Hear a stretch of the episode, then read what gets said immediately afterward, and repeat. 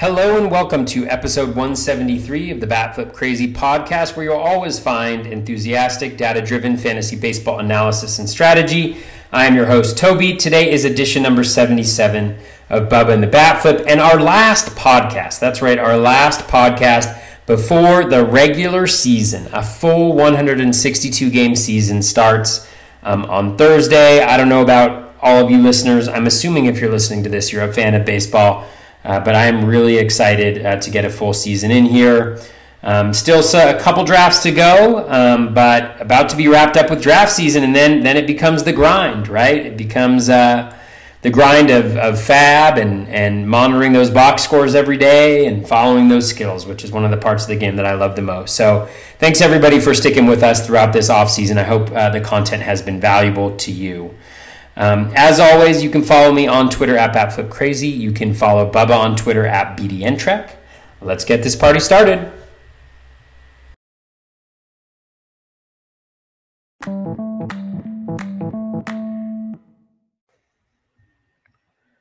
And welcome back, everybody, to another episode of Bubba and the Bat Flip, episode 77. It is the final episode before we have real baseball.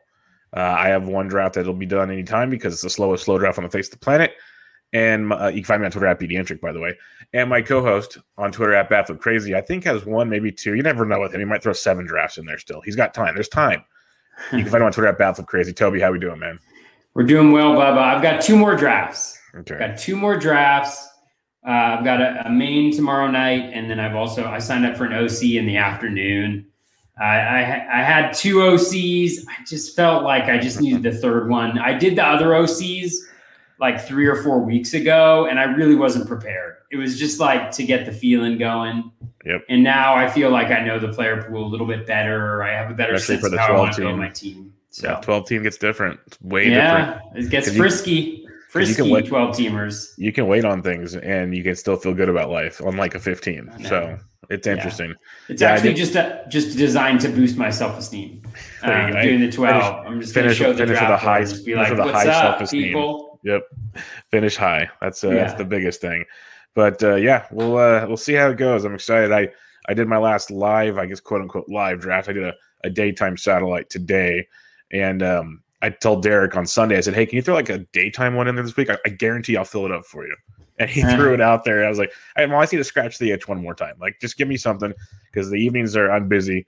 And it was more of a FOMO draft as I was going. I'm like, I'm going to take this guy because I don't have him yet, and I don't. It's not like a I don't like the guy, but I'm like, let's see how this fits the roster. And we started doing some things, so we'll see how the team goes. But there's one that I, I'm really scared about because I've talked so much trash about him. But it was like the eighth round, and I got a share of Yordan Alvarez in the eighth round, mm. and I'm like, I'm like at that point, I'll take the chance that he can do it. But I'm not I'm not in love with it. I'll tell you that much. But it's uh, it's like I said, FOMO draft. We'll see what happens.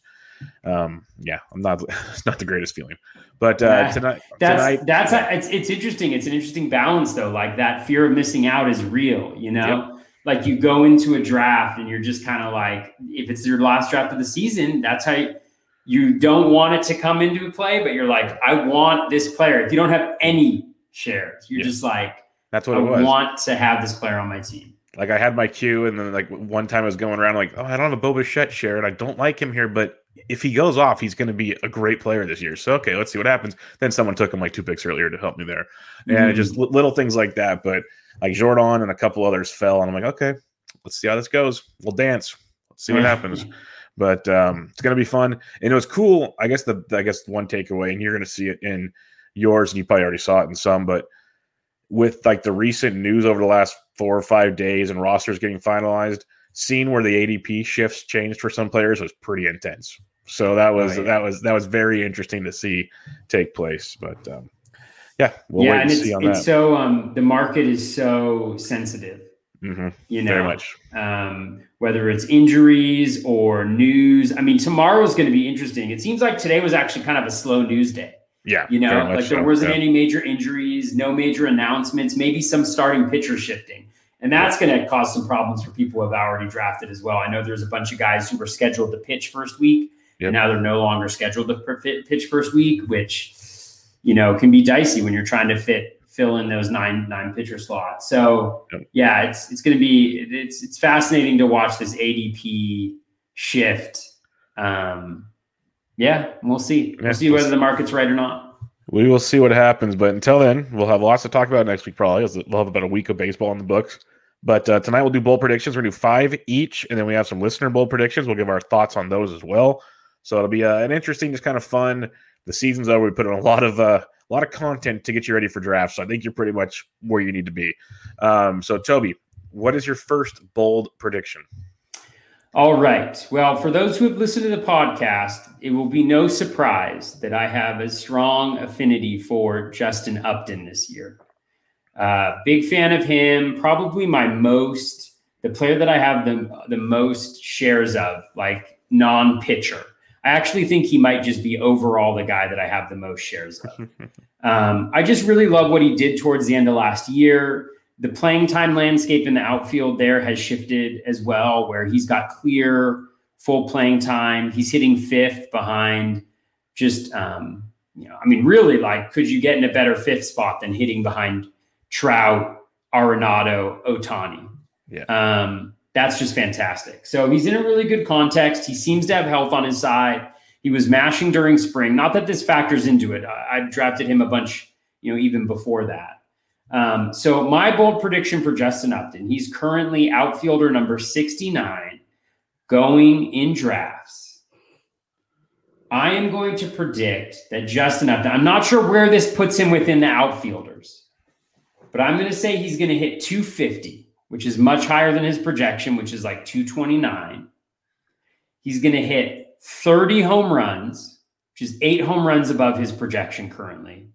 And I think the kicker for me, and this is something that we forget that Justin Upton used to be able to do, is steal bases. And I'm going to go with 10 stolen bases this year. He stole two bases during spring, which tells me the man is, I'm going to use yeah, the man is frisky right now. He's ready. He's nimble. You don't oftentimes think of Justin Upton, Upton as nimble, but he is nimble. So I think he's going to finish at 250 with 30 home runs and 10 stolen bases, which from your outfielder about 70. You know, I think that gets him in maybe the outfielder 30 conversation. So I think that's about where he'll finish. But I think he's going to be a huge boon for teams that stepped up to the plate and drafted him this year. Yep, I love it. I have him in a lot of places. I actually took him today in that draft we're talking about. So I'm, I'm a big fan of his, and he's not even one of my technically starting outfielders. He's just sitting there because, yeah, fun times. So I'm with you there. I, I like Upton quite a bit. Uh, my first one, and I'm going to do a shameless plug. If I did a 10 pack at RotoBaller for bold prediction, so I'm giving you five of them here. So if you want them all, go check that out. But um, my first one, I'm going to talk about. We mentioned him in the shares uh, podcast last week. I've talked about him a ton. Marcus Stroman who, let me uh, be a professional here and tell you where he's going in NFBC right now. And at the pitching position, he's the 58th pitcher. I am not dissecting how many relievers are there at pick 160. The 58th reliever, let's just say the 45th starting pitcher. I'm just going to throw a guess out there. I got Marcus Stroman finishing as a top 20 fantasy starting pitcher this year. So wow. I am uh, I am very very big on Marcus Stroman. I've I've planted my flag on Marcus Stroman. I think I have him in like by seventy five percent of my leagues this year. I love everything about the guy. I, I really think if he didn't take last season off, he's at least like a being drafted in the thirty to thirty five range like he used to be. Heavy ground ball guy. The defense has improved behind him with Lindor and company. Um, the strikeout rates improved when he came over to the National League to the Mets. There's no DH to worry about, which is going to be nice. He's developed that new split change, which has been absolutely filthy this spring. And I said it before, and people kind of laugh because you can't find it on Savant or anything. But the dude's got a chip on his shoulder, and he's wanting to prove people wrong this year. So I'm going to go with that. Uh, I, I, I reference his World Baseball Classic performance. I was on TV the other night, and I just watched it, and the dude's a bulldog. Like it's crazy when he gets mad. He's just out there, and he's like, don't. He had like a no no going through six in the World Baseball Classic Championship. So I'm not saying he's going to do that, but top 20 SP, Marcus Stroman this year. And I hope so because my teams will love that. Huh. Well, I think that's a great shout because if he improves, like he's already there on the ratios pretty much. Mm-hmm. But if he improves that strikeout rate, like you mentioned, and there's reason to believe he can because the NL, as you mentioned, and that new new pitch of his, um, you know, that's going to help the WHIP already. You know, fewer balls in play, help the ratios a little bit more. So I think that's a, a fantastic prediction. I, I don't think I've drafted him at all, Bubba, because I have other players I like. well, when, going in that range, going, but maybe in yeah. my fear of missing out draft, which I have tomorrow night, I will. I will. He goes around. It goes like around 190 to 200. So yeah, just keep that in mind. okay. All right. All right. I've got my my my my eye on it. There you go. What's your number two? Number two, I actually have a number of outfield. There's a lot of uh, outfielders that I really like a lot this year. Um, so the next one for me is going to be Ramon Laureano, um, who has been a favorite of mine throughout the season. You know, as I mentioned before, I think he's just uh, kind of fallen victim to the shortened season uh, or the short season last year and the way that underlying skills can really be um, you know they can be muddied by the by the performance that we see. So he improved across the board in terms of quality of contact um, in terms of his plate skills as well. Everything was better but the results were worse. And it seemed like he was just starting to warm up. He had a few home runs those last couple weeks of the season he really seemed like he was starting to get going um, before he um, you know before the season ended and so injuries are always an issue with him as well, you know, just because of the way he plays. He plays out all out all the time. But this is the year he's going to be healthy for a full season.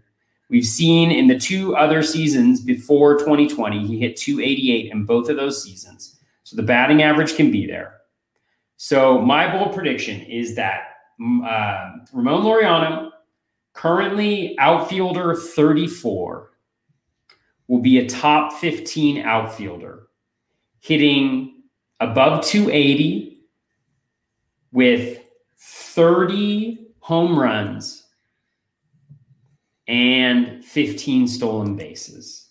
So a 30 15 season for Laureano with a batting average above 280. His projection right now is like 248 for the batting average.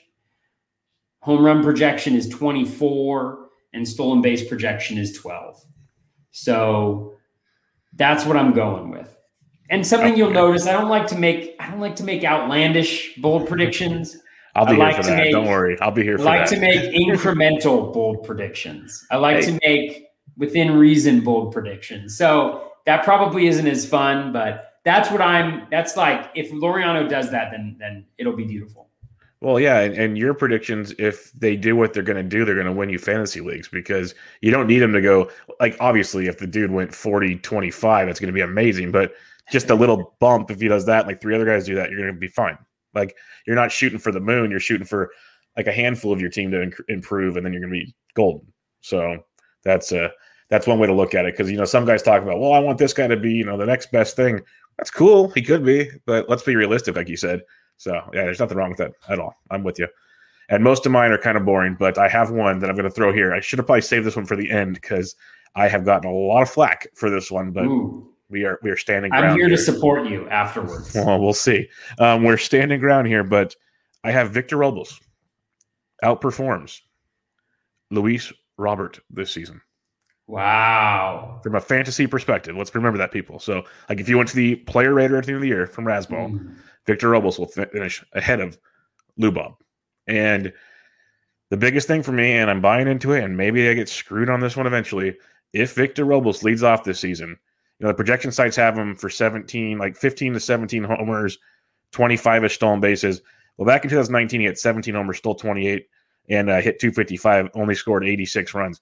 If he leads off, he's scoring well over 100 runs in that lineup because I one of my bold predictions we will not talk about involves Juan Soto. So go check that one out. But if Juan mm-hmm. Soto does what I think he's going to do, um, Robo scores well over 100 runs. I think if he's leading off, he steals over 35 bases, if not 40. Like him and Trea Turner might combine for 80 to 90 steals. Like agreed, really realistically, it could happen. So I think between the, the run totals, the stolen base totals, and if he hits for 250 to 260, which he's pretty much done most of his career in the minor leagues, his OBP's actually been pretty strong, much better than Lou Bob, who likes to swing and miss a ton. He's not hitting towards the top of the order like we hoped he would. Uh, with Eloy outs, moved him up to fifth potentially, which could help him a little bit. But at one point when I wrote this article, he was projected to hit like sixth or seventh, which was a really drain on his fantasy production. So I'm going with Victor Robles outperforms Luis Robert. And a lot of people think I'm absolutely insane with this one, which I understand. But give me Victor, who is actually, let me check. I have their pages up right now. Victor is going to be 24 in May and Lubob is going to be 24 in August. So they're basically the same age. age. One's got a lot more experience in the major leagues. So give me Victor Robles outperforming Lubob. Hmm. Interesting. I can definitely see how it could happen because I think Robles. I mean, projection wise, I think uh, Roberts got uh, Robert Roberts projected for a higher batting average, but I can't quite get behind the 251 um, at this point in time. So, and you could see where Robles, you know, maybe he bumps that up to 250, 260. Uh, Robert hits the back end of that batting average projection, which you mentioned is going to hurt his OBP, which is already bad. So the stolen bases bases don't happen as frequently. You know, Lubob uh, or Robert could could hit. Um, you know, 25 home runs, but Robles could easily hit 20 as well. So mm-hmm. I can definitely see how it happens. And then more runs for sure at the top of that lineup. So. Like at, at, worst, it's gonna be a lot closer than people think, especially people drafting yeah. at 32 and 82 right now. So yeah. it'll be a lot closer by the end of the season. Yeah, Robles is moving up, moving up fast. Yep. Um, he's definitely somebody who, you know, in some of my drafts was going early fifth round um, in some of the main events that I was in. So um, Need for Speed. Yes, um, sir. Awesome. All right. Well, I'm going to interrupt the out the. Um, well, you already did Stroman. I guess I'll interrupt my own uh, pitcher because I, I or hitter bold predictions. I have um, I have five bold predictions. Four of them are hitters. So right in the middle, I'm going to kind of squeeze in here. So my bold prediction is that Drew Smyly who right now is SP, so starting pitcher 64, is a top 30 starting pitcher this year.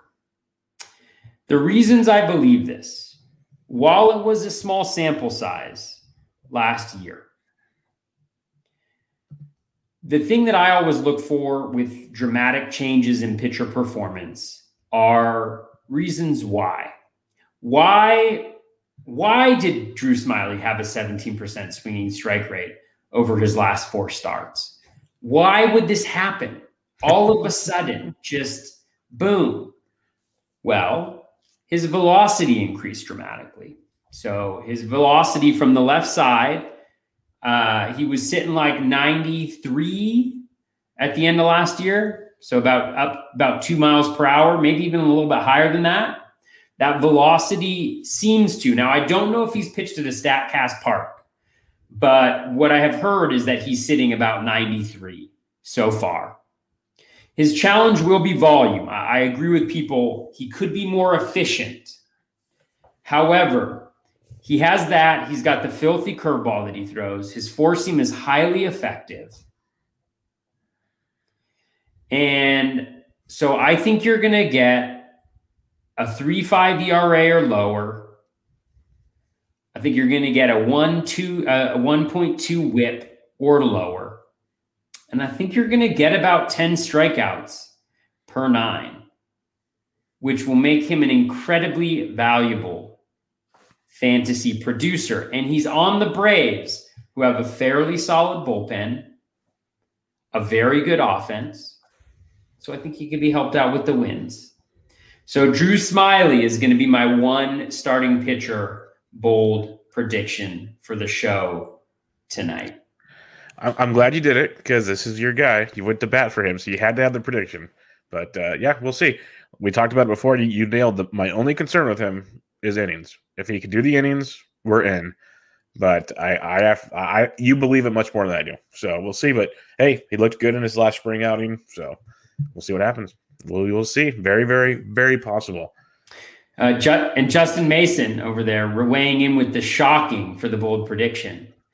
And now Justin Mason is doing a little reconnaissance here. Yes. In the bold predictions because Justin and I are going. I heard there's a draft, right? To head tomorrow. Main event. Justin at pick eight, me at pick 11. It's on. Man, you got a lot of later picks this year. You got uh, the the the the KDS did not like you. You, like. you know, it's weird in in in draft champions leagues. I got a lot of late KDS. Yeah. Um, in in my drafts this year, uh, I got like all. I didn't get any at the very top, but I got all between like three and nine. Um, and then I have this 11 like hanging out here. So I have no idea what I'm doing, honestly. Like, Lucas like I have no idea what that side of the draft looks like. I'm just Lucas Giolito. Just do it. You'll be happy later. Yeah. Um, it's a little early, but it's good. My third bold prediction, and when again when I wrote this, they're much farther apart in ADP, but um, I have Nick Senzel, quote unquote, will be the new Trent Grisham come draft season next year. Uh, the guy that everyone was in love with because he's hitting towards the top of an order and he hits, you know, potentially 20 homers and 20 steals and blah, blah, blah, blah, blah. That's why everybody liked uh, Trent Grisham. And Trent Grisham's good. Don't get me wrong. But right now his ADP is 89. Nick Senzel's 146. When I wrote this, it was 70 and like two something. So it was a much bigger gap. So it seemed more bold. But literally, both these guys, projection wise, you got Senzel, you know, 17 to 19 homers, 17 stolen bases, hitting 250 or so. Grisham's 20 and 15 hitting 250. So in reality, we're like literally kind of weighing things side by side. Senzel's, it's never been a question of his production.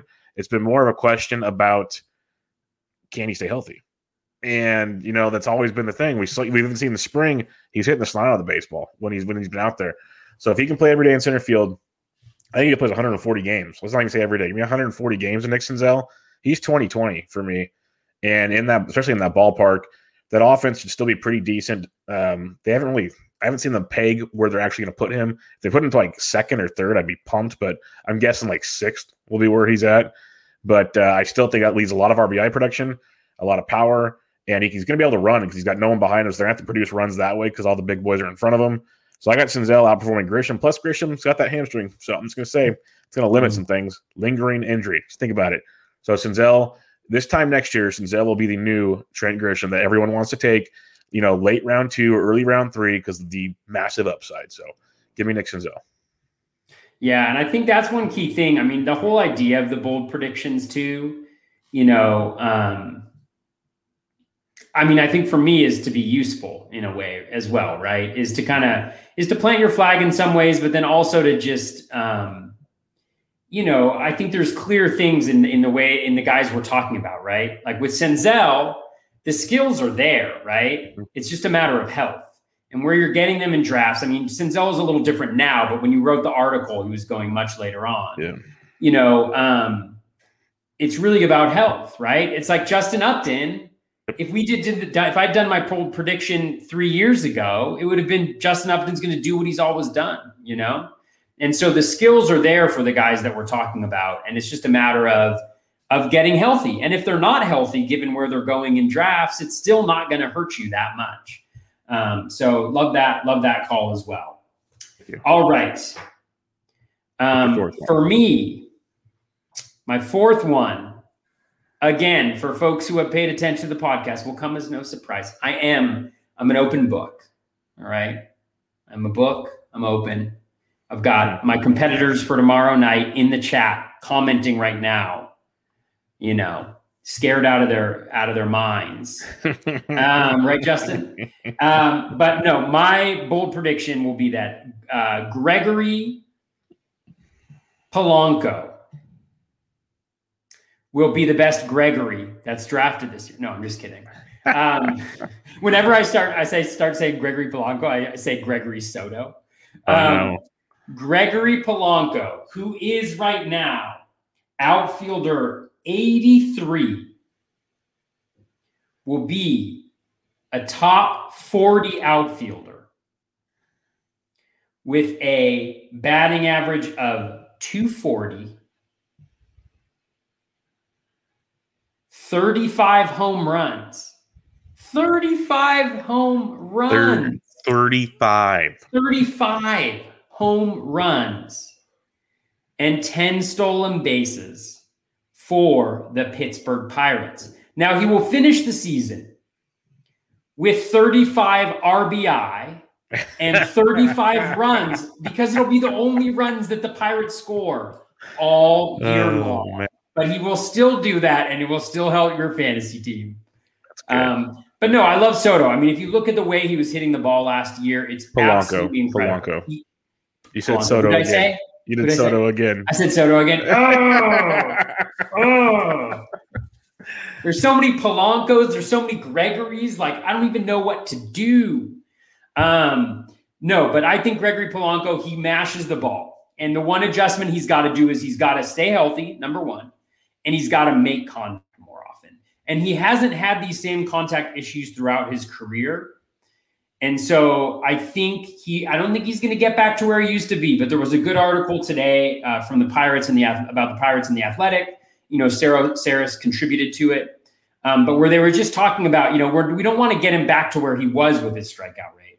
We just need to get him down to 25, 26 percent, um, down from 37 percent or whatever is at over the shortened season. But if you look at even his rolling average graph over the over the last last year he started to improve that contact rate. So I feel like he will get there. Uh, Justin, Justin asked, why do you like injured guys? So the the, the thing is, Justin be, likes be to draft. Snarky. Be snarky. Be snarky here. Oh, I'm gonna be snarky. Okay, good. Justin likes to draft injured guys high up in the draft. I like to draft injured guy injured guys with high upside later in drafts where they don't actually hurt you.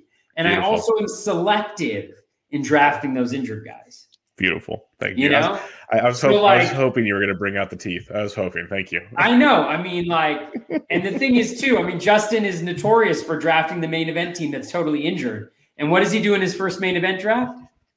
He drafts Zach Gallen.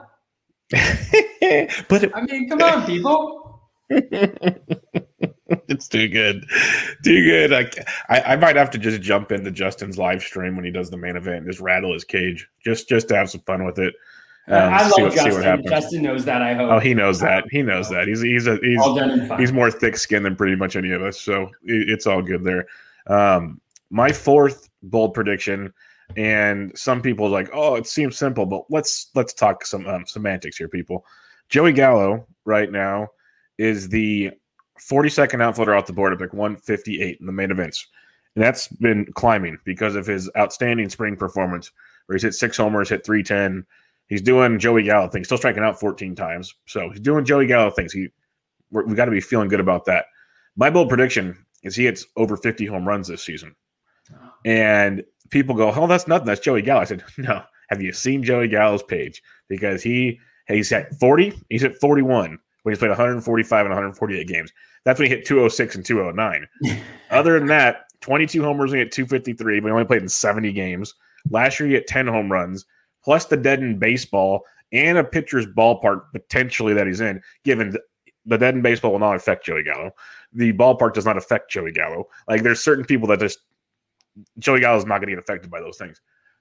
But I believe, I believe, because he's healthy, um, and I, I, I feel bad every time I mention this there was a great article on Pitcher List, and I forget the author of it. He broke down the problems with Joey Gallo last season in the shortened season. He changed his approach. The pitchers changed their approach to him, and he was just lost. Plus, I believe he had a wrist injury. Obviously, affects your power that way. So there's a couple things that took place there because you look at some of the savant stats, they still resembled good stuff, but like similar to what he's done in the past. But the power wasn't there, and a lot of it was the injury and the different pitch mix. He adjusted to that. He's healthy now. He's um he's not trying to tinker with his stance like he was last year, and it's kind of shown. I know spring is spring, but I still take those little things. We talk about guys looking healthy, guys doing certain things. He at least looks like Joey Votto. He strikes out half the time. He's hitting home runs. That's Joey Votto. So he's doing that.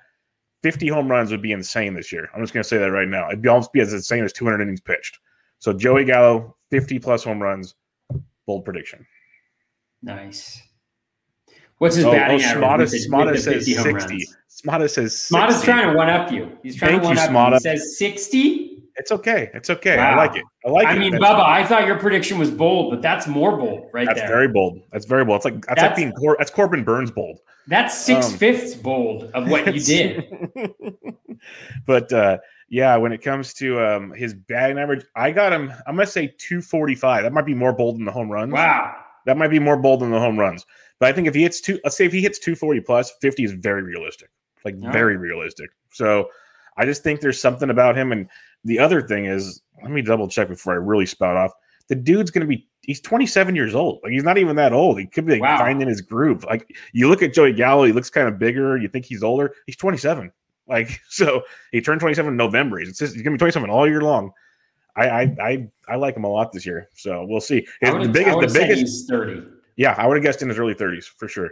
The biggest detriment to him is the team around him, but he can't. Right. He, he, he can't do anything about that. Oh man, so they're going to be stealing bases like crazy. They're oh, going to be like, there's like 50 20. there's going to be Joey Gallo. Like I can see it, the poster when they make the postseason. It's going to be like uh, Jim, uh, uh, Joey Gallo as like, uh, what's it, Paul Bunyan? Is that right? Paul Bunyan. yeah. With axe and, then, and everything. Or like as Gulliver. Oh, and then it's like all the, all the like little like speeds running around like Nick Solak and Leody Taveras and Isiah Kiner Falefa. And Willie and Calhoun learned how to hit a baseball. Low too. They're just going to be like running around the bases like Lilliputians. Oh, you know? Something else. Something else. There's some literary references for yeah, that was well done. That was well show, done. Show up to the pod way, for literary. Way above Justin Mason's head. So well done there. uh, what's your fifth bold prediction? Uh, my bold, pre- my fifth bold prediction, and my final bold prediction, and um, this is going to surprise a lot of people. Uh, I have worn my Blue Jays hat today because, as everybody knows, I am, if not, um, I am a huge Blue Jays fan, and I'm a fan of many of their hitters. Um, however, uh, one person who I think is incredibly overrated, who has not done anything so far in his career to justify the hype or the average draft position that he currently holds is Vlad Guerrero Jr. Now, I don't have anything I don't have anything uh, negative. I don't have any hard feelings uh, for Vlad Jr. And I'm going to keep this bold prediction short because you know I've talked about Vlad Jr. all the time. But I'm just going to go on record. One of my bold predictions is that Vlad Jr., currently going as the first baseman four. That's right, the first baseman four. The guy with the below league average home run per fly ball rate, the very much higher than league average ground ball rate. Um, is going as your first baseman four in drafts this year, ladies and gentlemen. The guy with very limited speed, who has yet to crack, I think, 280. Am I right or am I wrong on that one? I think he hit 278 last year. I think you're close. Let me pull it up. Okay, you can confirm with this. He will, he is going to be yeah, 262, 262 last year, 272 in 2019. Oh, two, oh, he hit 272 last he hit 272. Oh, I'm going to change this bold prediction right away. I mean, my God. I no, I'm just kidding. I'm just giving people a hard time. There's there's every reason to believe that Vlad Jr. can be a phenomenal generational hitter. I just don't see it. And so I'm going to say that Vlad Jr. finishes outside the top 10 first basemen this year in rotisserie fantasy baseball value. First baseman four right now in drafts. I say he finishes outside the top 10. I I can't disagree. I, I, I hope he doesn't because he'd be awesome to watch. It's gonna be amazing. Plus, your Twitter timeline will be freaking fireworks. But um, yeah, it's yeah, we'll see. We'll see. That's all I can say. Like, I want him to be good, but you your points are always accurate. So I'm not going to disagree with you there. It's just I mean, the, God, the I want him is, to be good. The thing is, if you, I mean, like I try to do the research, I do yeah. the analysis, and I. That's what I'm saying. I can't disagree with what you're saying. Like it all makes sense. So totally. Like... well, this is just my like. This is my caveat that I'm going to put in there, just so that when I'm eating a crow pie or whatever, like the various metaphors are for just being absolutely wrong, is I look at the data. I try to understand this narrative. I try to understand the story. And at this point in time, I think it takes far too dramatic changes mm-hmm. in Vlad Jr.'s underlying metrics for him to get close to what he's going in terms of ADP. Yeah, I could everyone, be absolutely wrong, but I don't think I am. Well, everyone was all excited about his increased launch angle in spring training, but by the end of spring training, it was back down to normal or below normal. So that just changed. Real, I, I, I almost tried. I almost tweeted it to you the other day, but I didn't. He hit his home run a couple nights ago, and it, it was like a line drive that barely got out of the stadium. It was like if it was like two feet lower, it's off the wall. It was just I mean, the, the, thing about him is like, so like Ketel Marte had a dramatic decrease in his launch angle two years ago, right? In 2019. He, he dropped his launch angle like nine degrees, or, or no, uh, his ground ball rate, 9%, I think, something like that. Seven to nine percent, which is one of the bigger ones like we've seen in recent memory. If Vlad Jr. were to do that, if he were to decrease his ground ball rate by 9% from last year, again, small sample, he would still have a 44% ground ball rate, which would be higher than league average ground ball rate.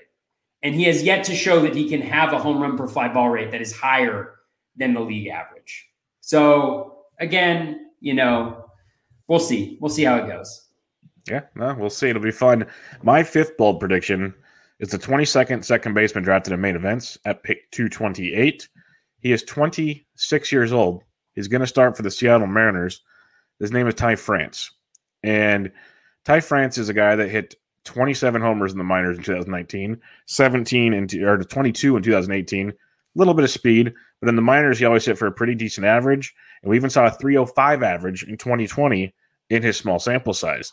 It doesn't strike out too much, 22, 23%. I like that. We've seen the spring just go off the charts.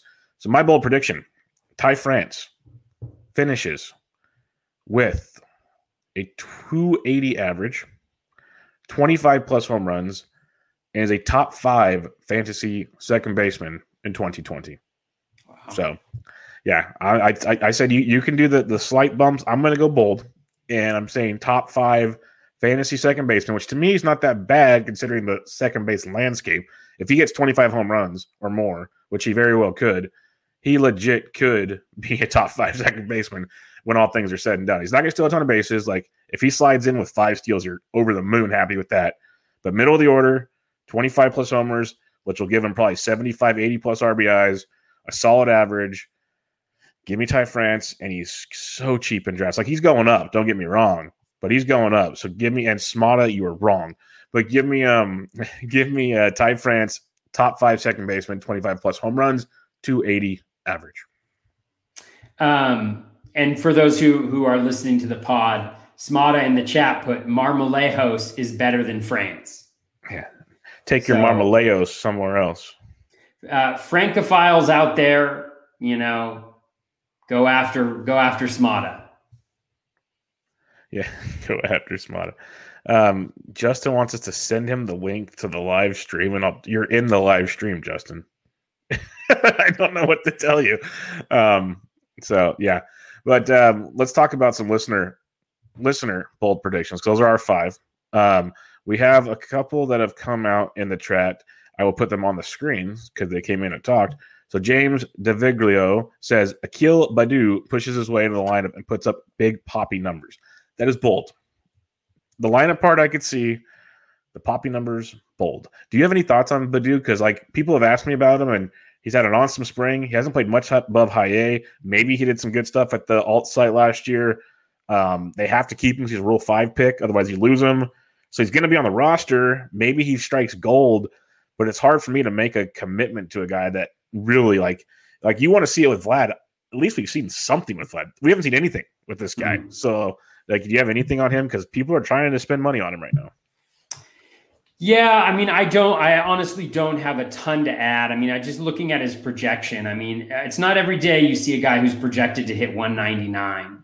Yeah, he's taking um, but, everybody by storm, basically. But but that being said, I mean, I think he does have like what I would say is the ingredients. I don't know if he has big poppy ingredients, but he's got some power. He steals some bases as well.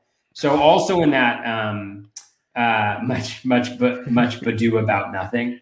Um, so um, yeah, I mean he's got some of the ingredients right that you would look for with the power, speed, in 179 plate appearances. His projection is five home runs and four stolen bases.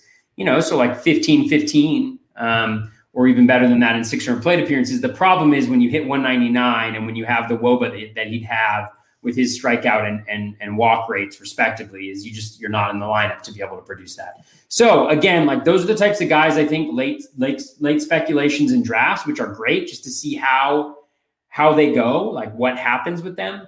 But um, you know, and so it's it's a it's a great bold prediction. Big Poppy seems a little aggressive. Maybe if you said like 15 15, you know, that would still bring a lot of value with a decent batting average. So let's hope for that and and we'll see what happens. But another interesting name to uh, uh, to, to monitor for all yeah, of us. It'll be fun. Uh, James has another one. Rhys Hoskins compete for the triple crown. Thanks for coming near and dear to my heart.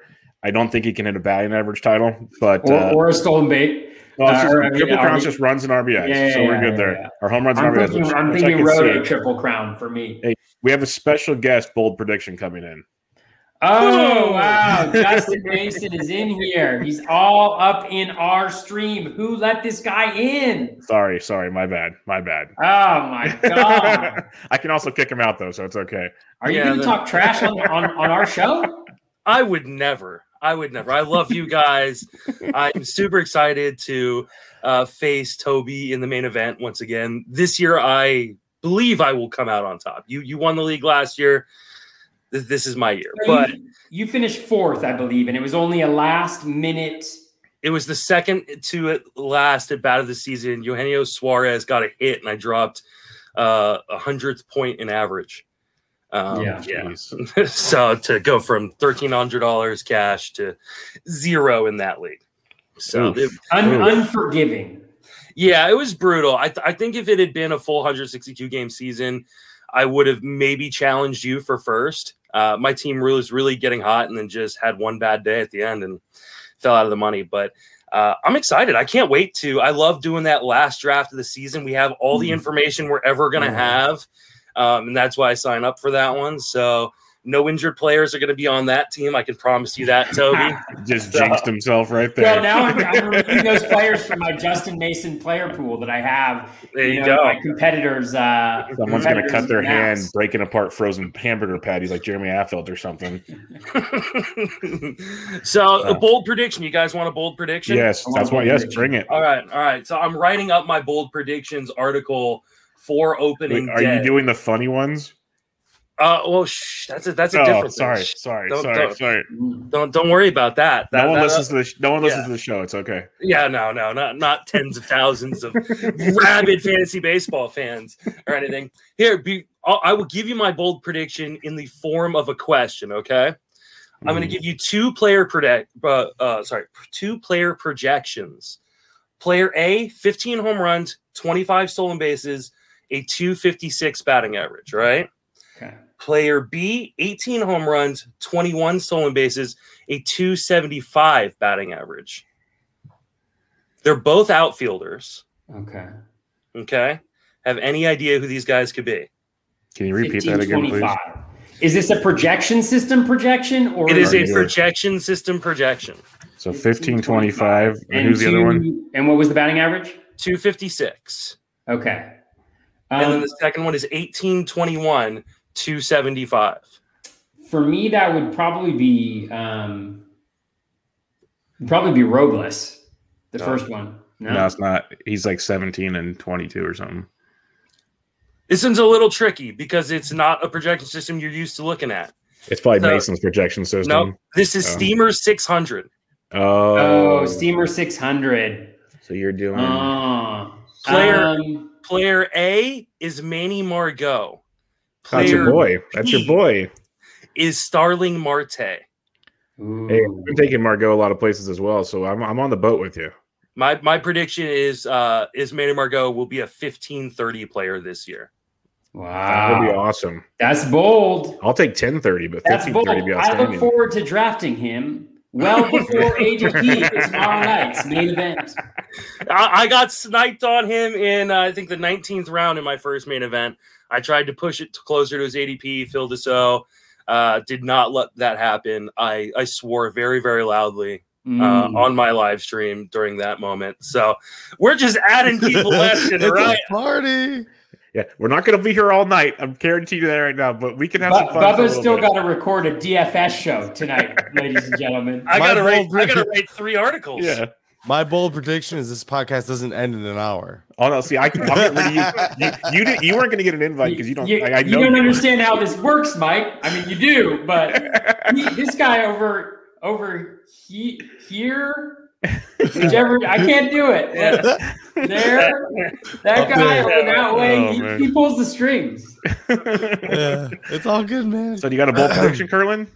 Um, I don't know if it's bold anymore because I actually saw Simeone said it, but I'm really strongly believing in Civale outproducing Plesac straight up this year. Like I'm I like, like, like it's maybe it's bold for a lot of people, but for me, it seems like legitimately something we could see. so it's not as bold. Maybe it's not bold for our circle, but it's pretty. I mean, look at ADPs. They're looking. That's 150 picks separate, separating them on average, roughly.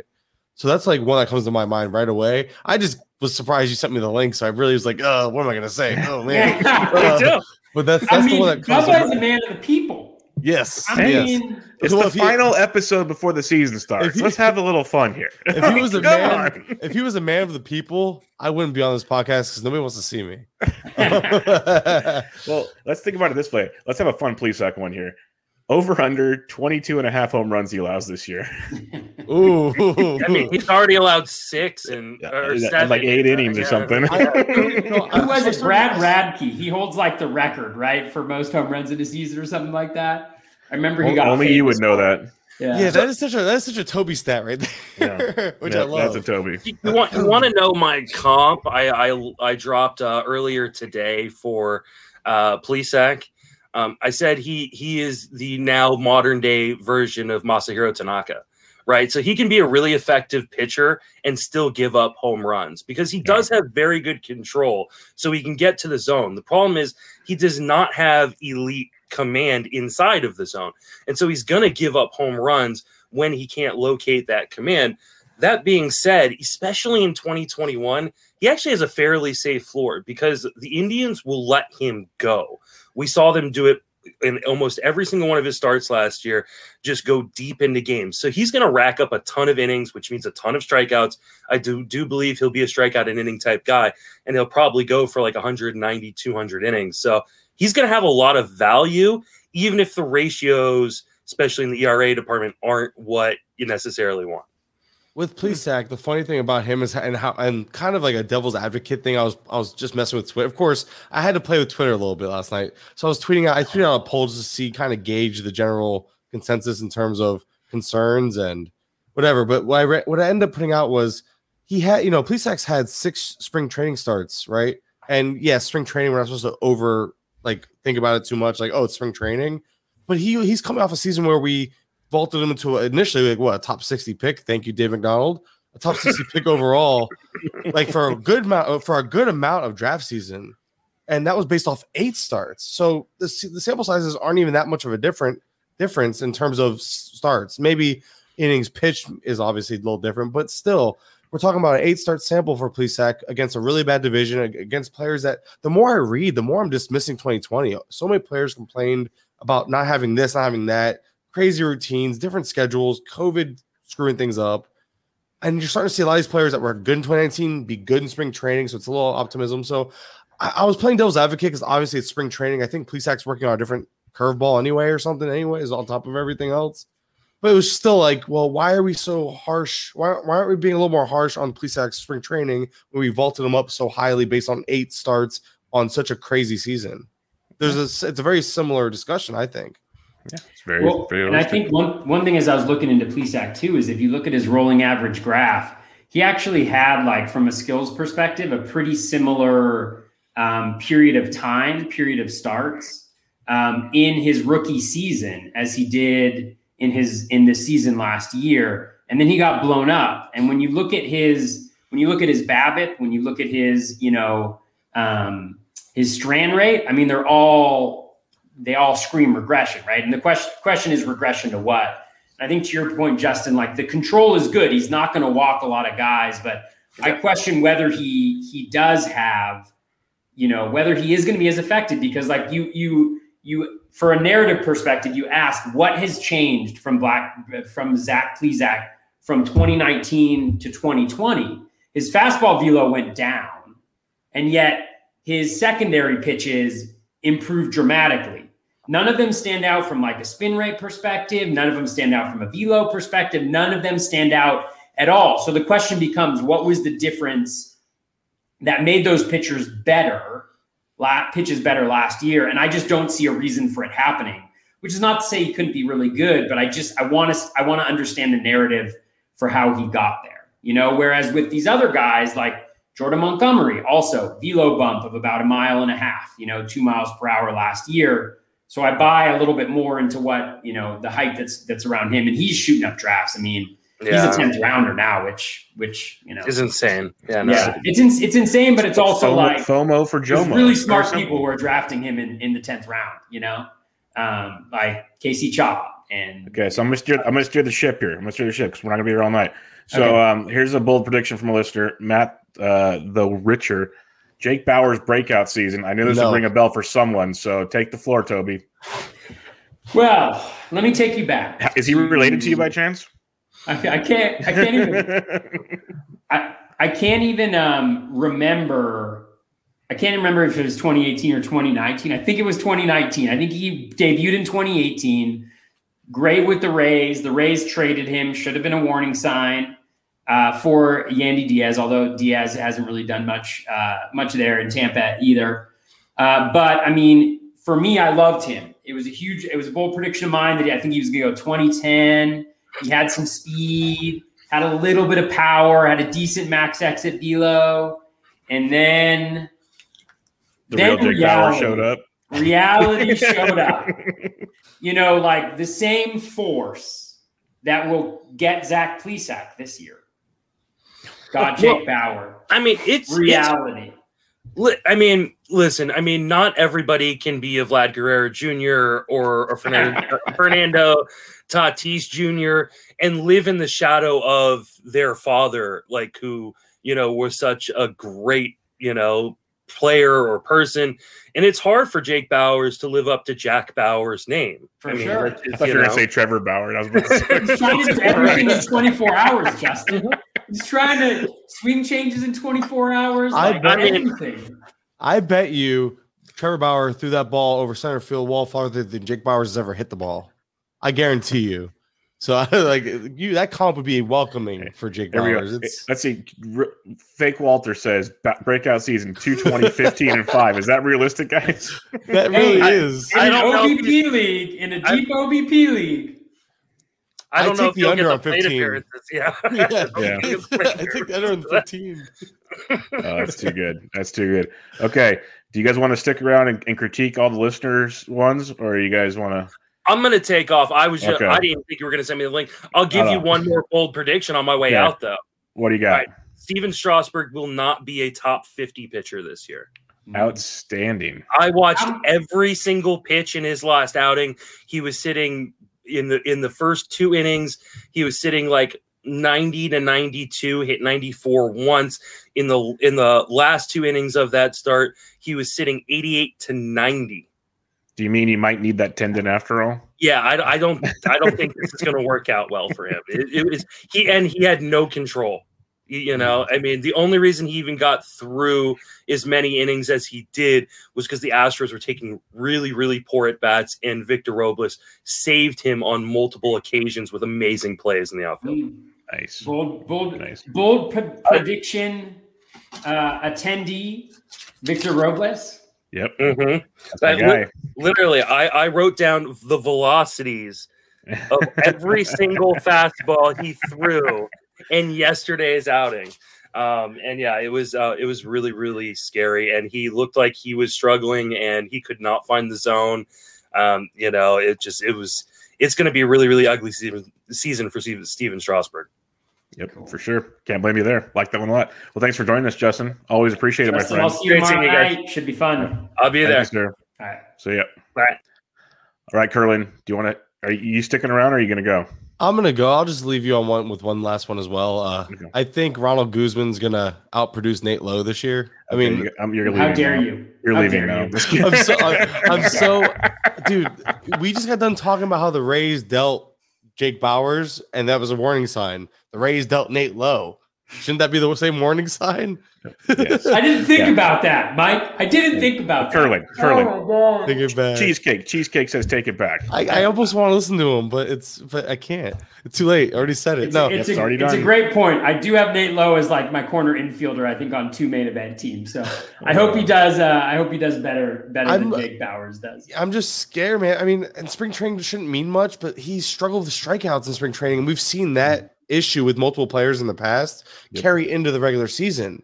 So that's where I'm at. Maybe it won't. Maybe I shouldn't be overly concerned the way I am with Nate Lowe, but I have, I think, one share in a very early best ball league. Might be Bubba's best ball league. I grabbed him before he even got traded. That's how early of a share I had.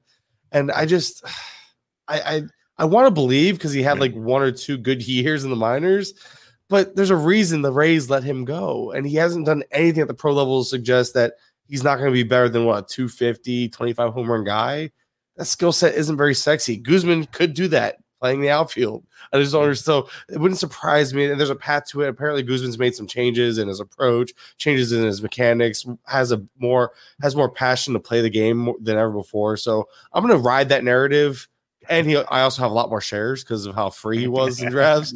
So it's now a little personal bias. Out, a, little, a little personal bias. But I I think it's as as crazy as it sounds, I think it's honestly actually like there's a 10 to 15 percent chance it happens. I like to give bold predictions that have somewhat of a chance, and I think this one is a more it's a bolder take, but there actually is a little a little bit little little bit of hope in my opinion so we'll see. But yeah, that's all happen. I wanted to say. It could happen. Well, anything can happen. It's baseball. That's why we love yeah. it. Opening day yeah. is coming. Guys, thank you for having me on. Was not expecting this. no I'm gonna go. I'm gonna Thanks go. hopping in. Oh, dude. Yeah. I, I, you kidding me? I love baseball. I love this. I love talking yeah. to you guys. But and thanks oh, for thanks for thanks for the spring training lineups. Oh yeah, dude. Obviously, like God. And, that's a whole uh, Walter McMichael uh, yes. and ends us with bold prediction: neither Nate Lowe or uh, Ronald Guzman will matter. That's and, probably the most accurate thing said yeah. of this whole conversation. Thanks, yeah. thanks, Walter. All right, guys, you have a good night. Take it easy, Mike. Thanks yeah, for having us. Of course, thank you for having.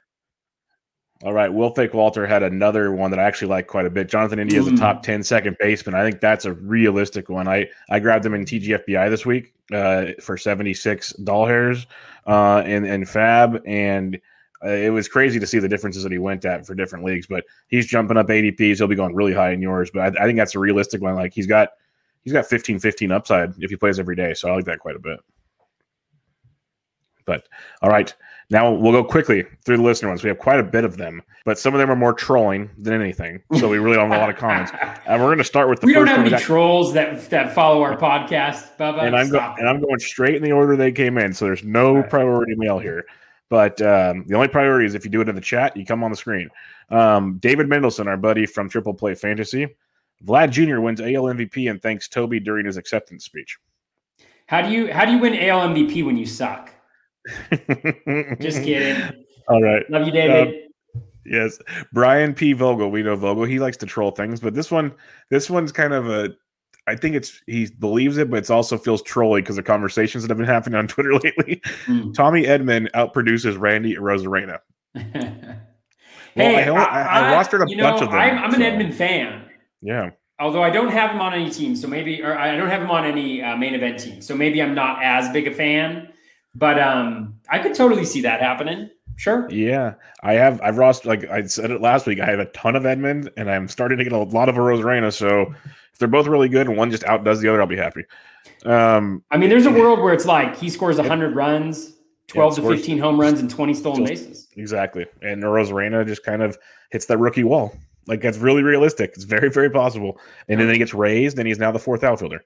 Um, uh, wake up at wake up one through nine says, "Will Tony Gonsolin end the year as a top 30 starting pitcher?" I say he's got the stuff to do it, but I say no because the Dodgers will mess with his innings. What say you? Yeah.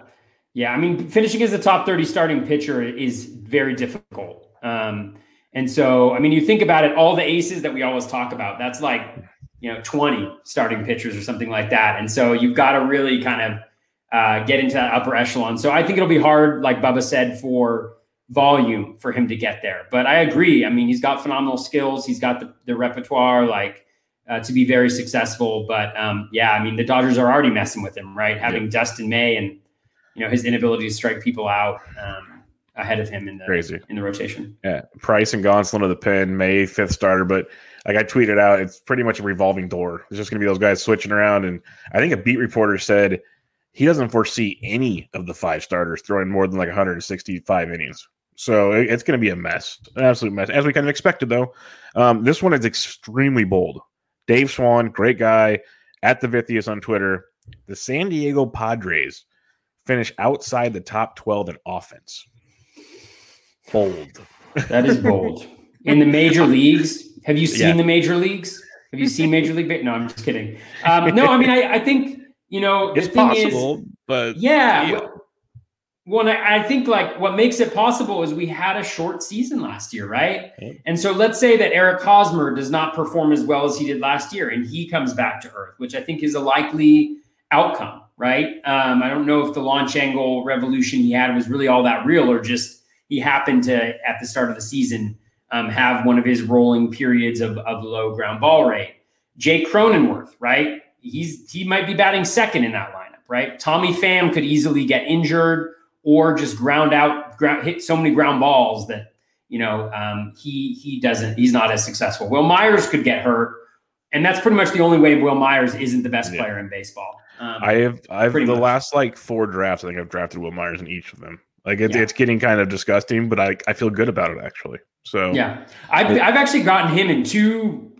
I got him in one main, and then in one of my big high stakes leagues, uh, we also drafted him. So um, yeah, I mean, I, I, I like what he's been able to do, and if you look at what he did last year, he's been good. I think the challenge with it is just Tatis and Machado are mm-hmm. so good, mm-hmm. right? I mean, they are so good.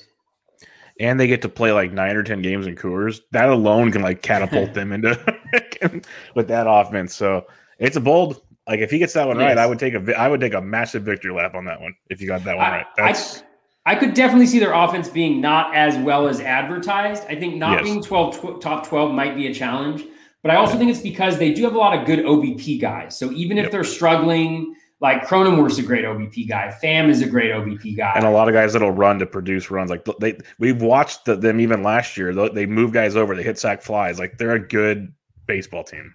Yeah, for sure. So it'll be interesting. Uh, Dander Bogarts. This is a 100% troll unless he believes Corey Seager's going to get injured again. He says Kyle Seager logs 250 total bases more than Corey Seager. like, I'm sorry. Dander Bogarts is formerly at Sandy Casimir, I think. Oh, okay. Um, a really smart baseball baseball guy. Um, big Rays fan. Uh, puts out a lot of really good, um, like rolling woba and true woba um, graphs out. So very smart. But I agree. Uh, I think there's a belief that it, that Corey Seager will get injured in there, which yeah. you know it's happened a lot. Happened yeah, a lot. As somebody who does not have any shares of Corey Seager yep. in any league this year, um, you know, yep. I don't want. I don't. I don't wish injury on anyone. Hundred percent agree. Uh, what Smata? One of Smata's, I think, three or four predictions he sends us. Willi Castro, 25, 10, and 290. Um, I think that's that's interesting. It's probably bold because we haven't seen it yet, but I think that could be interesting. I'm not going to say no, that's for sure. I don't believe as much as Smata does in Castro. I think his plate discipline is is really bad, um, and I don't know if that's going to play. Um, that is my one issue with him. He had an incredibly high BABIP. You know, we all know that. Um, I think when that comes down to a realistic uh, place, I just don't know if the contact skills will be good enough to um, be successful with that because very very few people have been successful. Players with that level of chase have been successful um, uh, consistently. So um, i don't necessarily believe it but i know there's a lot of hype around him for sure. No doubt about it. Uh, j-dub at j-dub the gamer says david fletcher top 100 value overall not just position players. Uh, let me real quick, I'll just to, to see where he's at overall in the month of March in NFBC main events. He is 255th player. So that'd be a pretty good jump. Um, if he gets any semblance of power, I could see it because he's going to get on base a lot. He's going to score a lot of runs. He's going to steal a decent amount, like 15 bases, maybe. If he gets any power, it's interesting. You don't believe in him at all? I don't believe in him at all. I think that's a pick where people are like, they're desperate for batting average and they want to get him, which I think is fine. He plays like four positions. he plays like four positions, so yeah. he's nice to have on your bench. But let me just say, so in 1,200 plate appearances in the major leagues, 1,200 plate appearances, so two full seasons, he has 10 home runs and 13 stolen bases. Yeah. Vlad Vlad so looks at his launch angle and says, no, "Yeah." Vlad laughs at his launch. Vlad laughs at his launch angle. Yeah, and I mean, and this is not a criticism because these are bold predictions, right? And so, mm-hmm. um, but for me, it's like he has no value without home runs or speed. Um, even if he can hit for batting average, just wait and gra- grab Arraez and hope he gets a, a, spot in the Twins lineup. Yeah, that's what I'm saying. If he can get home runs, I could see it. it he hasn't done it yet, and it's he hasn't shown that he's going to do it, which is scary. But if he does, he'll jump quite a bit. Um, Cork at Z Corky underscore. This is one of a bunch we have here for CJ Cron, 35 plus homers, 280 plus average. I believe in the homers, the average maybe a little lower, but it's not unrealistic in Coors where the average bump happens. So I believe it. If he if he plays all season, 35 is happening pretty easily for me. Yeah, I think the home runs could definitely happen. I think the batting average could happen as well. Um, I wouldn't, I wouldn't, I wouldn't bet on it, but I think it's a very reasonable prediction. Yep, very, very reasonable. Is that uh, a thing? A Dave, very reasonable bold prediction? Yeah, we're gonna let it go tonight. Yeah. Um, at Dave, Dave Petroziello, uh, he has first he has uh, Cron hits 40 homers. Okay, that's getting a little bolder than 35, but you never know. Um, and then he has Corbin Burnes outperforms his ADP. His ADP is 45 mm. in the uh, in the main. So Smata would agree with you. Yeah. I just don't yeah. know if he's gonna have enough innings. I mean, the thing for me with uh, with Coors Coors actually isn't a home run park. I mean, that's the thing about the home run bar bold predictions with Cron is like it's not really a home run park. Um, I, I, it may be a little bit plus, but it's not actually. It doesn't boost home runs that much. It's the runs that it boosts and the batting average. Um, so I think the higher you get, the less likely it is to happen. But he's certainly crushing the ball. So 35 40 is is within the realm of possibility. I think the challenge is his ADP has gotten to such a level, right, where he's yeah, now a top climbed a ton. He's a top 100 guy that it becomes really challenging. You know, without him hitting a higher higher end of his range of outcomes for him to um, to be worth it, but certainly possible. Yep. Yes, indeed. Uh, Dan the Goat at Dan McEwen. Byron Buxton is drafted in the first two rounds next year. Um, that's interesting because right now his March main event like, ADP is 105. 105. So quick math, carry the two. That's like what round eight, nine, something like that. Um, so that's quite so bad at figuring out what rounds yeah. things are. Actually, I should I should know though. So 90, pick 90 is the end of round six. So that's yeah, the end round, round seven. seven. Yeah, yep. that's a it's a five round jump at least. That's a massive jump. If he can show the power he had last year and then bring the steals and stay healthy, do all three of those things, sure. Yeah. That's yeah, I mean, all. I think it's fair. I mean, I, I would say maybe instead of being drafted in the first two rounds next year, maybe he'll return like second round value this year. Um, I could definitely see that. I think the challenge is, is there's such a there's such a thing around Buxton now on injuries that it yeah, becomes really difficult for, for people to make that jump. But it also depends on how he does it, right? Like if he improves his approach at the plate, um, you know, and, and we see that type of thing over the full season for sure. I think it's a great prediction. Like I like the, the comp you said is maybe say he returns second round value because if you're going to draft him in the second round, it's almost like the Mondesi argument at that point. Like not quite the same, but similar Mm-hmm. And that that's where it gets in. And now Mondesi's creeping into the first round in some main events, which is I I couldn't sleep. I wouldn't be able to sleep with that. That's that's tough. I get it. I just it's tough. Yeah. Um Daniel Prepos asks Freddie Peralta says Freddie Peralta stays Freddie Peralta. So there you go. That's that's that one. Um, we have a couple Rowdy Tellez ones. This one's from oh, Rick Biscardi. On Smata's thing, Corbin Burnes. Yeah. Uh, I want to love Corbin Burnes as much as Smata loves Corbin Burnes. And I think there's, he's the one guy, he's the one guy I'm like, oh, I would love to have a little bit of that this year. But you have two more drafts to go. The cost is so prohibitive though yep. for me. ADP of 45. Um, I know it's just, it's so hard to, to, to do that based on what he did last year, even though he looks phenomenal this spring. Um, but the talent level, I've never disagreed with the talent level. I just don't know how far they're going to let him go this year. That's my biggest concern because where you're drafting them, you need like at least 150 innings, at least 150 innings. And I'm just worried that we're not going to see it. So we'll see. Um, uh, at Nick Biscardi said the Freddie Peralta one, Freddie yeah. Peralta one, I could see that happening too. I mean, I think, I think he looks really good though, and I think that's worth that I think yeah, it's they're worth gonna, what he's. They're gonna yo they're gonna yo-yo him around with Lindblom and stuff. So but the the end result will be interesting to see where the, where mm. that final line sits. Uh, Nick Biscardi, Rowdy Tellez, 275, 375, 40. Those are his uh, OBPs and slugs.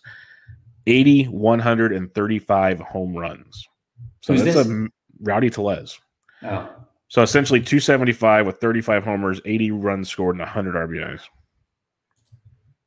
He'd have yeah. to play every day. He'd have to play every day for that. Yeah, I mean, I think a, I hope it happens. A, a, few things would have to happen. Yeah, I know you you you have loved him.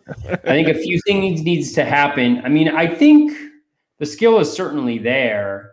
I think the big thing for him is is not just the playing time, but where he hits in that lineup as well. Yeah.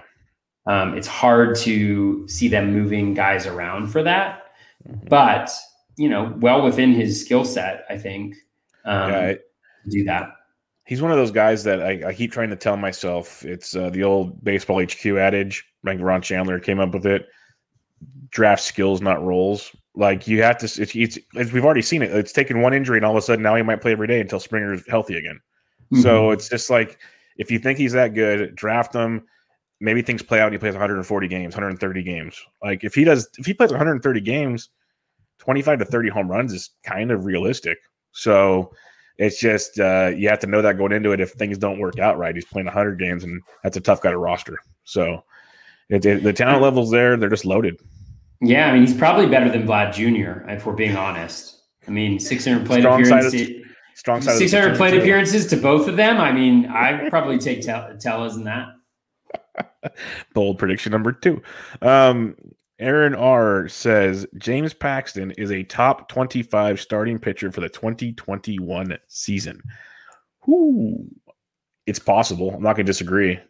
Skills I, possible, volume. Yep, that's the I problem. I don't know if I can get there because they're doing the six man rotation. Like yeah, they're doing the six man rotation, which I think benefits him tremendously.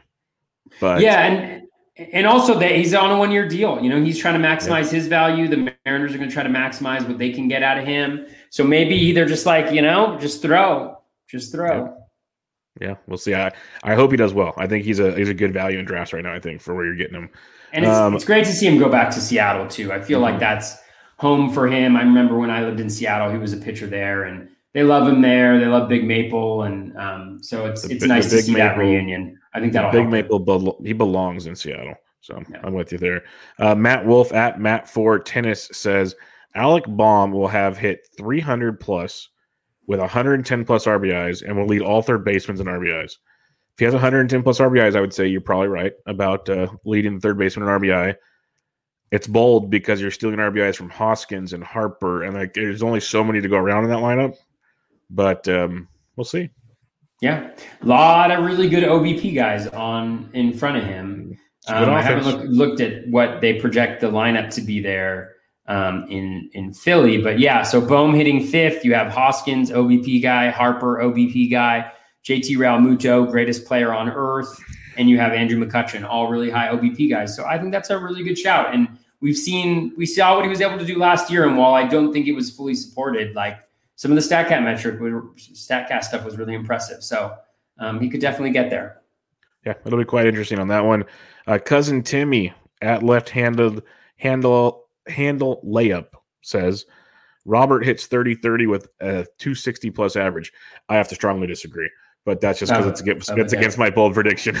Bubba does. I can. I think it's totally within the realm of possibility. Again, I can my, see it. Yeah. My major question with that is is the um, is the batting average, yeah. right? Um, and I think for people who saw his hot start and then saw him be unsuccessful, there was a shoulder injury that happened within there for Robert.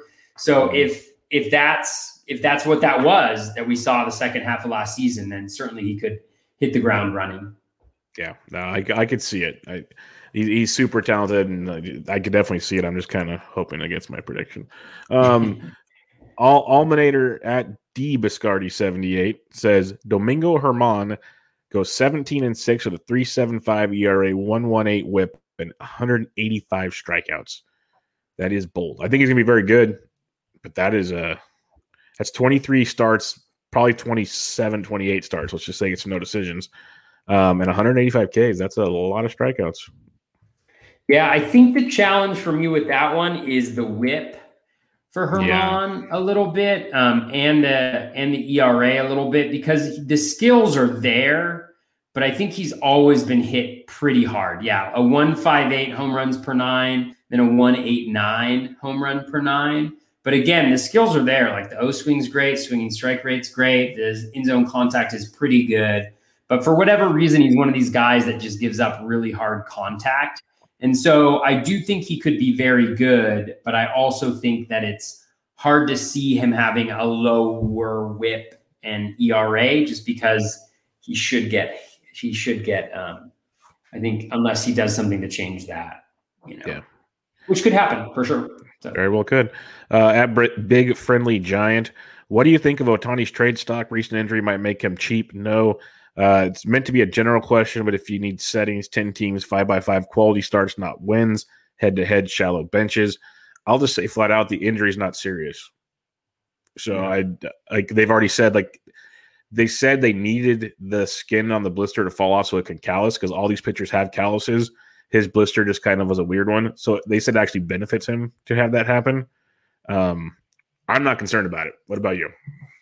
Um, yeah, I mean, I think the biggest issue with Ohtani is in weekly leagues or semi-weekly yeah. leagues or leagues where you can only have him as a hitter or a pitcher. I think it's very, very incredibly challenging for him to be a beneficial part of your fantasy equation. And so, um, so with that being said, like if it's if it's a daily league, then I would go after him. If it's not a daily league, I would stay away from him because I think it it'll be a massive headache. Um, you know, in a dynasty league, though, I mean, one thing you can think about long term is if there are any other health issues related to pitching, maybe he just gives that up, and I think he becomes an incredibly elite hitter um, at that point. Um, but for right now, it's hard. It's it's really hard to figure out long term what his value is going to be because of things that are happening. So yeah, it could be a buying window, but you know, especially with what you'd have to give up to get Ohtani, or if you have him, maybe you can get something good. I, I would consider trading him. Yeah, if you could do that it. was a long answer. no, it's wishy-washy. Uh, Brian Jenner asks, "Who are the guys that are currently worth rostering but are are in your watch list to monitor early on and can become top 150 players?" Big question. Um, um I think. Yeah. Uh, did, did you want to? No, I'm pulling up my watch list for a 12 team league real quick because it'll put my because uh, that's the one thing about the NFBC. It's nice if you make a watch list, it just transfers over to all your teams. So mm. I'm, I'm going to pull the 12 team up, so it'll show me everything from 12 and 15. I should probably use that feature. It's um, I do it just because I get bored and I just go deep right now. It's helpful. Um, I think guys like Maikel Franco could be interesting. 150 might be pushing it. Um, but like if Rafael Dolis somehow takes over closing for Romano, he's in there. Same with Jose Alvarado, but you're pushing it with those two. Um, let me see. Is there anybody else that stands out? You can interrupt at any time. I'm just kind of scrolling through names. I, I mean, my general thing is I don't have anybody who's coming to the top of my mind just because I'll, I'll, have more of an idea in the next FAAB run. But I think yeah. a lot of it is positional stuff. So looking yeah. for process wise, looking for guys who may have a surprise role on the team. So maybe it's the batting order is different than we expected it to be. And so maybe you can project a guy for more plate appearances or like a good example would be like um, Eli White and, and Leody Taveras, right? Like mm-hmm. I think most people are probably expecting either a timeshare or Leody to have the bulk of that, just because he's a higher name prospect. But let's say Eli White ends up playing like you know next week he plays five out of six games or something like that. Well, then you know then there's a little bit of interest there just because of the speed that he that he possesses, you know, or maybe he's hitting up higher in the lineup or something like that. So I think a lot of it is that, or guys who come out of nowhere for closers. Like a good example is um, um, uh, the other Holland, uh, Derek Holland, you know, of the Tigers. He's been freaking lights out for the Tigers, like absolutely lights out. And I don't think a lot of people have him as a closer candidate just because he seems more maybe long relief. And I'm including myself within this. But if we were going by who's been best in that bullpen, I mean, he's been the best in that bullpen. He's also an older player. He's on a regular contract, you know, so there's some incentives there as well. So maybe you're like, you want to know something? Greg Holland could be a freaking lights out, or or Derek Holland could be a lights out closer. I mean, that'd be fantastic. In fact, I should probably I probably should have backed up my Gregory Soto spec, you know, I think it's more like those types of roles yeah. that are shifting more than like there's a guy out there who I'm really after because if you really were into that guy before the draft, then you would have taken him in the draft because you're drafting some really bad players. At least. Yeah, no, that's that's most of my watch list. Like Enoli Paredes from Houston could get the role. Scott Barlow from Kansas City is on my list here. Um, I have Cesar Valdez from Baltimore, who's with Tanner Scott. Keone Kela is actually getting rumored to be a chance to sneak in behind Pagan, which is crazy. Uh, Kyle Crick, another guy with your Holland take. Uh, Crick's getting a lot of love in Pittsburgh. Um, just Josh Staumont in Kansas City if Greg Holland falters. So I have a lot of those kind of guys. Uh, I mentioned Rafael Dolis, Jose Alvarado, a lot of those kind of guys. If I had to have one position player, because I don't have a lot of position players on here, I, I really do believe in Joey Votto this year. I really do. So, and he's, he's not going drafted. So think about that one. In, in 12 teamers. Yeah, definitely. Um, Edward J. Gillis asked breakout pitchers I targeted in a $1,400 and $10,000 auction this weekend in Vegas uh, with Vlad, Modica, Lindy, King of Queens, and Casey Chaw. The best of the best was able, he was able to get Taillon, Germán, Erod, Paxton, Tanner Scott, and both of them. Do you like any of those to break out? Um, I mean, Erod is interesting as long as the health is is good. I mean, he's a guy who you've gotten a severe discount because of the health related issues he's both gone through and continues to have. Um, but if he pitches, I think he'll be um, excellent. Not really in on Taillon. You know, the velo isn't necessarily there. The AL East is a little tough. He's always had problems with strikeouts um, keeping up, but he could be a good WHIP um, ERA guy, depending on where you get him. Um, Tanner Scott, you know, it's the Orioles closing gig. He still does have control issues, but he's got the wipeout slider. So he's worth a speculative ad. There was one other guy in there, I think. Um, Domingo Germán, James Paxton. James we covered Germán and Paxton. I mean, Paxton yeah. would be the one that's most interesting to me just because he is going higher up. Like, I think he's around pick 180 or 170 at this point in time. You know, he's really pushed up with those good starts he's had, he's had in spring training, but he's a guy where, you know, like if he pitches, then I think it's more likely than not that, that he'll get you value at the end of the year. The problem is, is whether he's going to pitch or not. So, you know, all these guys, like they have skill upside, and it's just a matter of whether they're going to be healthy and pitch, which I think is a really good way to look at sleepers because yeah. if they're not healthy, then you just move on, and if they are healthy, then you then you uh, succeed as a result. Yeah, yeah. No, I, I love Erod. I've preached it time and time again. They're saying and like he threw a 35 pitch bullpen and things are fine. So hopefully it's more like I kind of wasn't surprised he had dead arm. He took a year off basically. Like it's going to take time. Like I was, I wasn't expecting him to make every start. I just wanted to make through the season. Like I, mm-hmm. I, that's the realistic expectations. And where he's getting drafted is like 100 picks after where he was last year. So you're kind of baking that in. So when everyone was panicking, I was like, the dude took a year off because he had a heart condition. Do you think his arm was going to be fresh? Like, come on, people. So I wasn't too concerned about it. And knock on wood, things are looking good right now. So we'll stay there. And then I like Tanner Scott to close, but it's Baltimore. So with you there on those situations. Uh, Simon P. He says Kolten Wong goes 15-15 from the leadoff spot. I love it. I'm a I'm a big Wong believer. I know you're not as big of a Wong believer, but he had an opposite field homer in, in Rangers Stadium today. So I was yeah. pretty pumped on that. Um, I, I, I love Wong, but uh, I think that's a perfectly reasonable outcome for this year. 15-15 from Wong for sure. Uh, he has Tanner Rainey nets 30 saves. That means he kind of overtakes Brad Hand. I would love to see it. Yeah. I mean, I think Rainey's really struggled though, right? Like I haven't paid too spring, much attention to the spring with him because I think he hand, was injured and he hands struggled. been getting the job done still. So it's like it's crazy. I don't know if Daniel Hudson would be next in line there or not. Probably. I don't know how he's pitched this spring, but um, certainly, I mean, Rainey was phenomenal last year. So if he can carry that over and and hand struggles, like I think a lot of people think he will, then sure, possible. And then he also has Freddie Peralta flames out by May first, hits the pin he might flame out, but I still think he's he might or might not flame out. I still think he gets the pin because he's going to go in and out of the starting rotation. I think so. That that wouldn't surprise me. I think Freddie Peralta is really good. So do I. I think he's very very good. I think he's. I mean, he's got skills that very few people have, and he the showed third, them off last pitch, year. third pitch I mean, is huge. Yeah, it's huge, and you know, I mean, he was nasty as hell this year. And obviously, it's different as a starting pitcher, but even when he was a starting pitcher, he had his moments. And the the weakness that everybody always mentioned was, oh, he only has the two pitches. He only has the two pitches. Well, he's got a third pitch now, and it's pretty damn good pitch.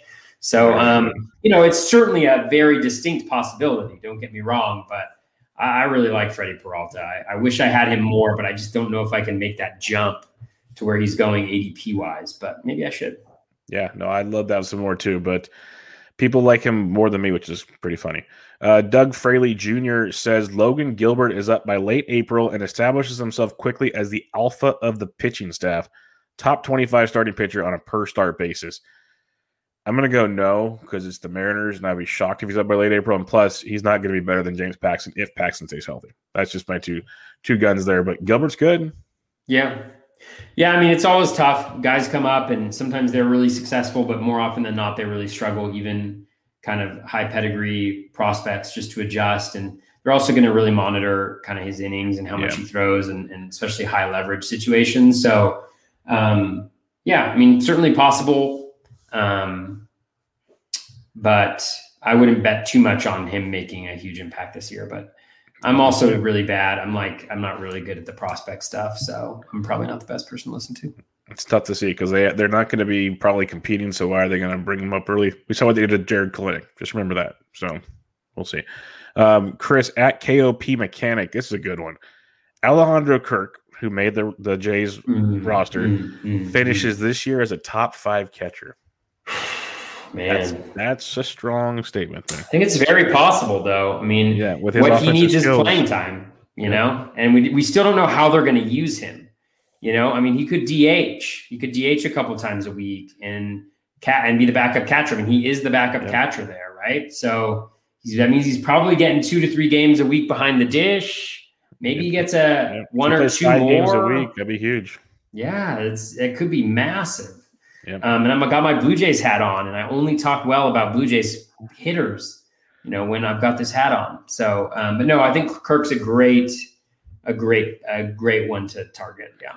It, it just yeah, it comes down to the playing time and do the Jays like the defensive skills of Jansen or the offensive skills of Kirk. That'll be the difference. Mm-hmm. And I think I heard even Rob Silver, who's been banging the Kirk drum for a while now.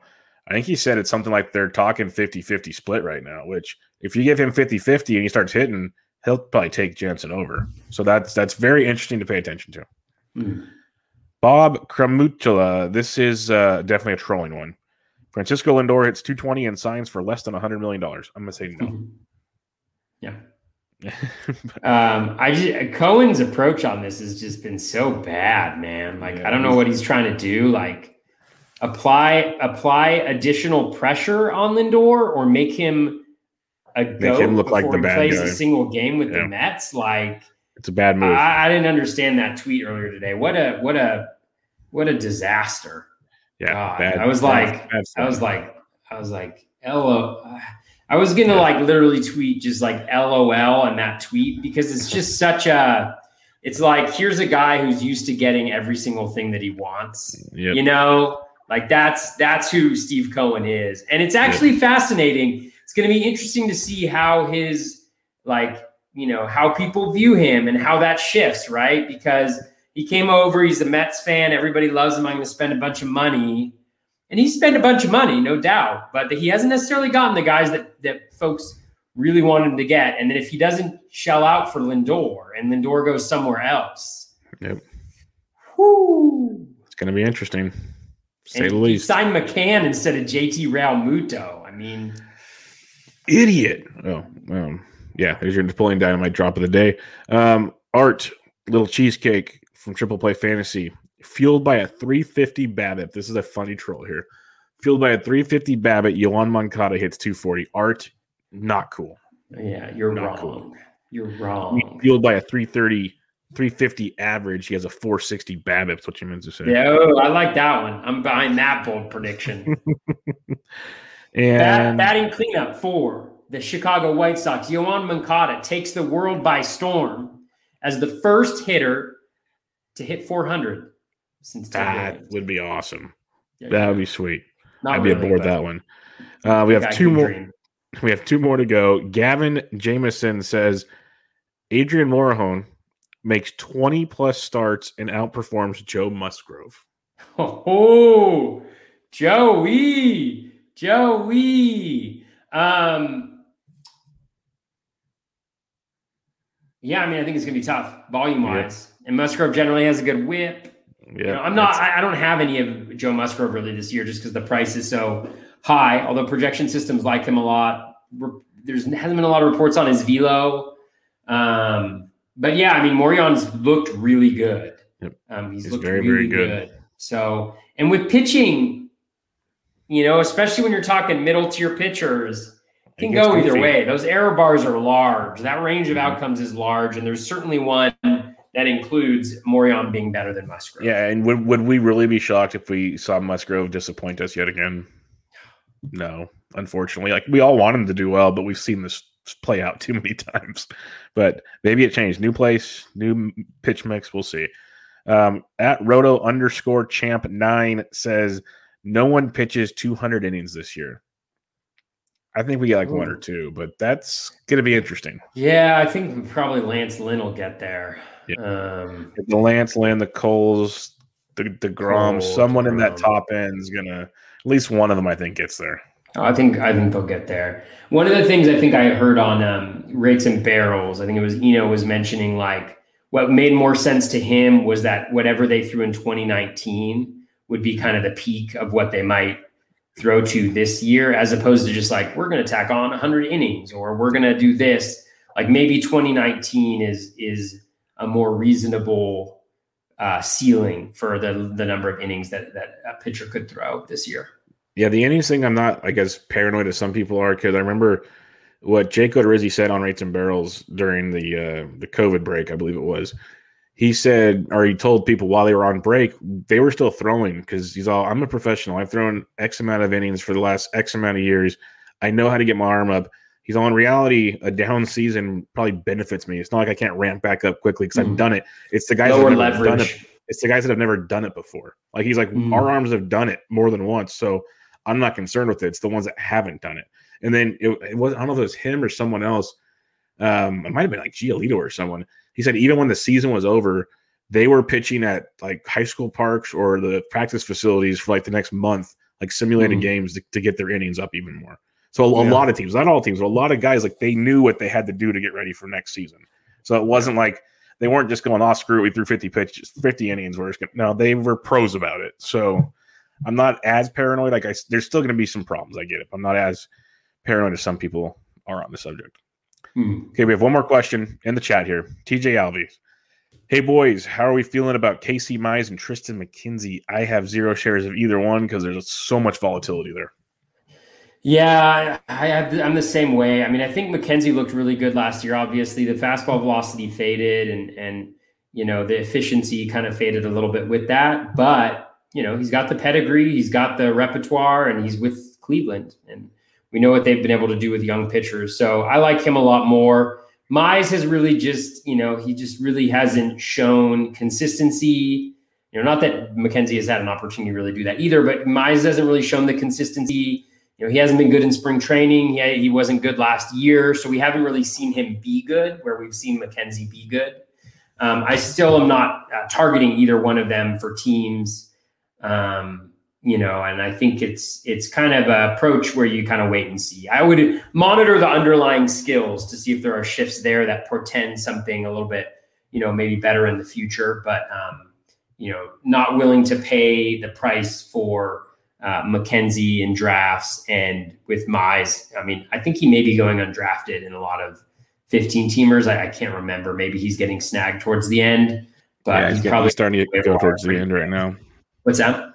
He's starting to get drafted towards the end because people okay. are starting to see he's uh yeah because he's in the rotation, right? Yep, yep. And he's had a couple decent starts towards the end. He has he just has so much like when he's off, it's ugly. Like really, like the walks are there. He gets hit hard. Like he's got great strikeout stuff, but it gets ugly quick. McKenzie, he's got good strikeout stuff too. It's just I don't know how much like like that's guy you should be concerned about his innings. Like mm-hmm. that's a guy. So where he's getting drafted, there's other guys around him. I'm like, no, I like the stability of say a Pablo Lopez or something like that instead of a Triston mm-hmm. McKenzie. So. Yeah, and one thing though about this type of player, I think these are the guys where they're drafted late in draft. Not not McKenzie, but just like Mize, I'll use as an example. They're drafted at late in drafts. So if they struggle early on, it's likely that they're going to get dropped. But pay attention not to the outcome, not to the result of what they're doing. But to the underlying skills. Like if if if if Mize, for instance, comes out and in his first start he gives up five runs in four innings with six Ks, and he has a 13% swinging strike rate, let's say. And everybody's like, oh, Mize sucks. He's awful.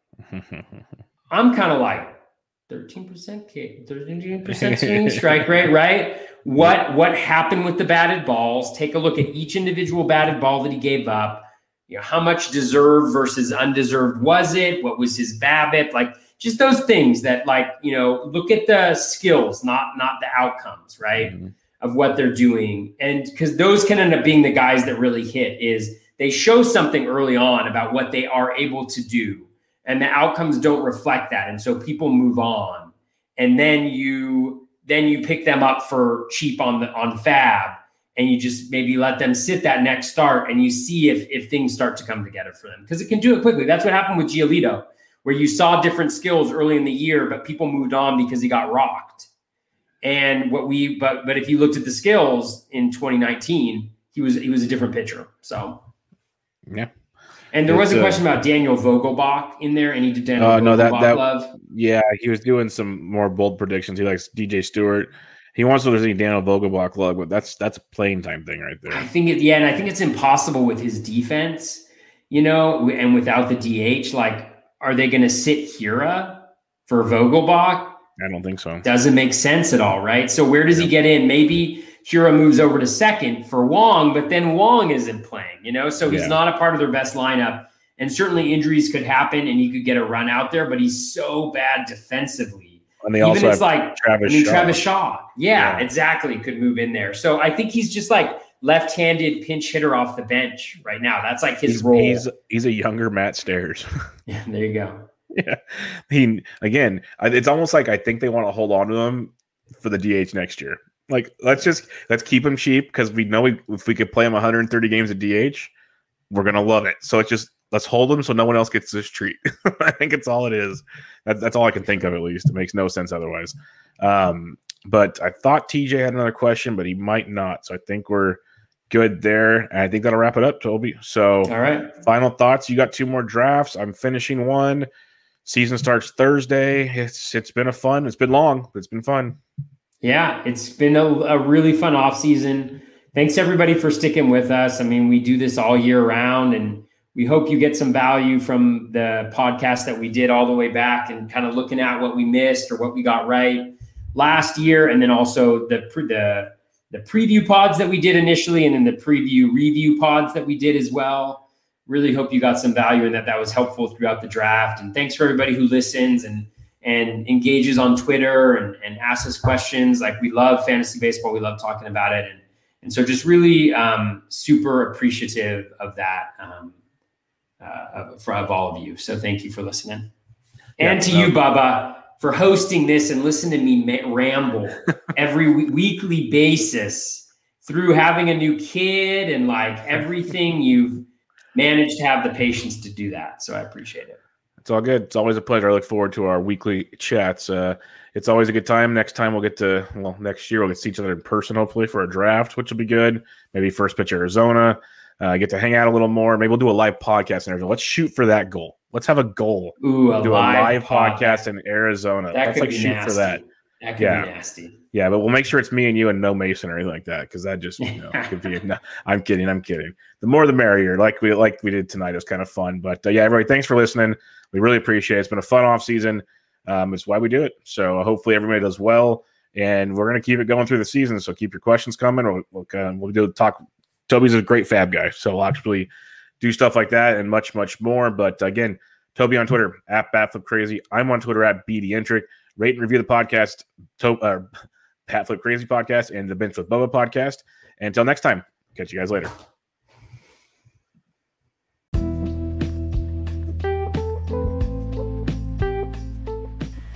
That is going to wrap us up for episode 173 of the Batflip Crazy podcast. Thank you so much uh, for listening. Hope those bold predictions, both ours and those of our listeners, uh, was helpful um, to hear and to hear our reaction to.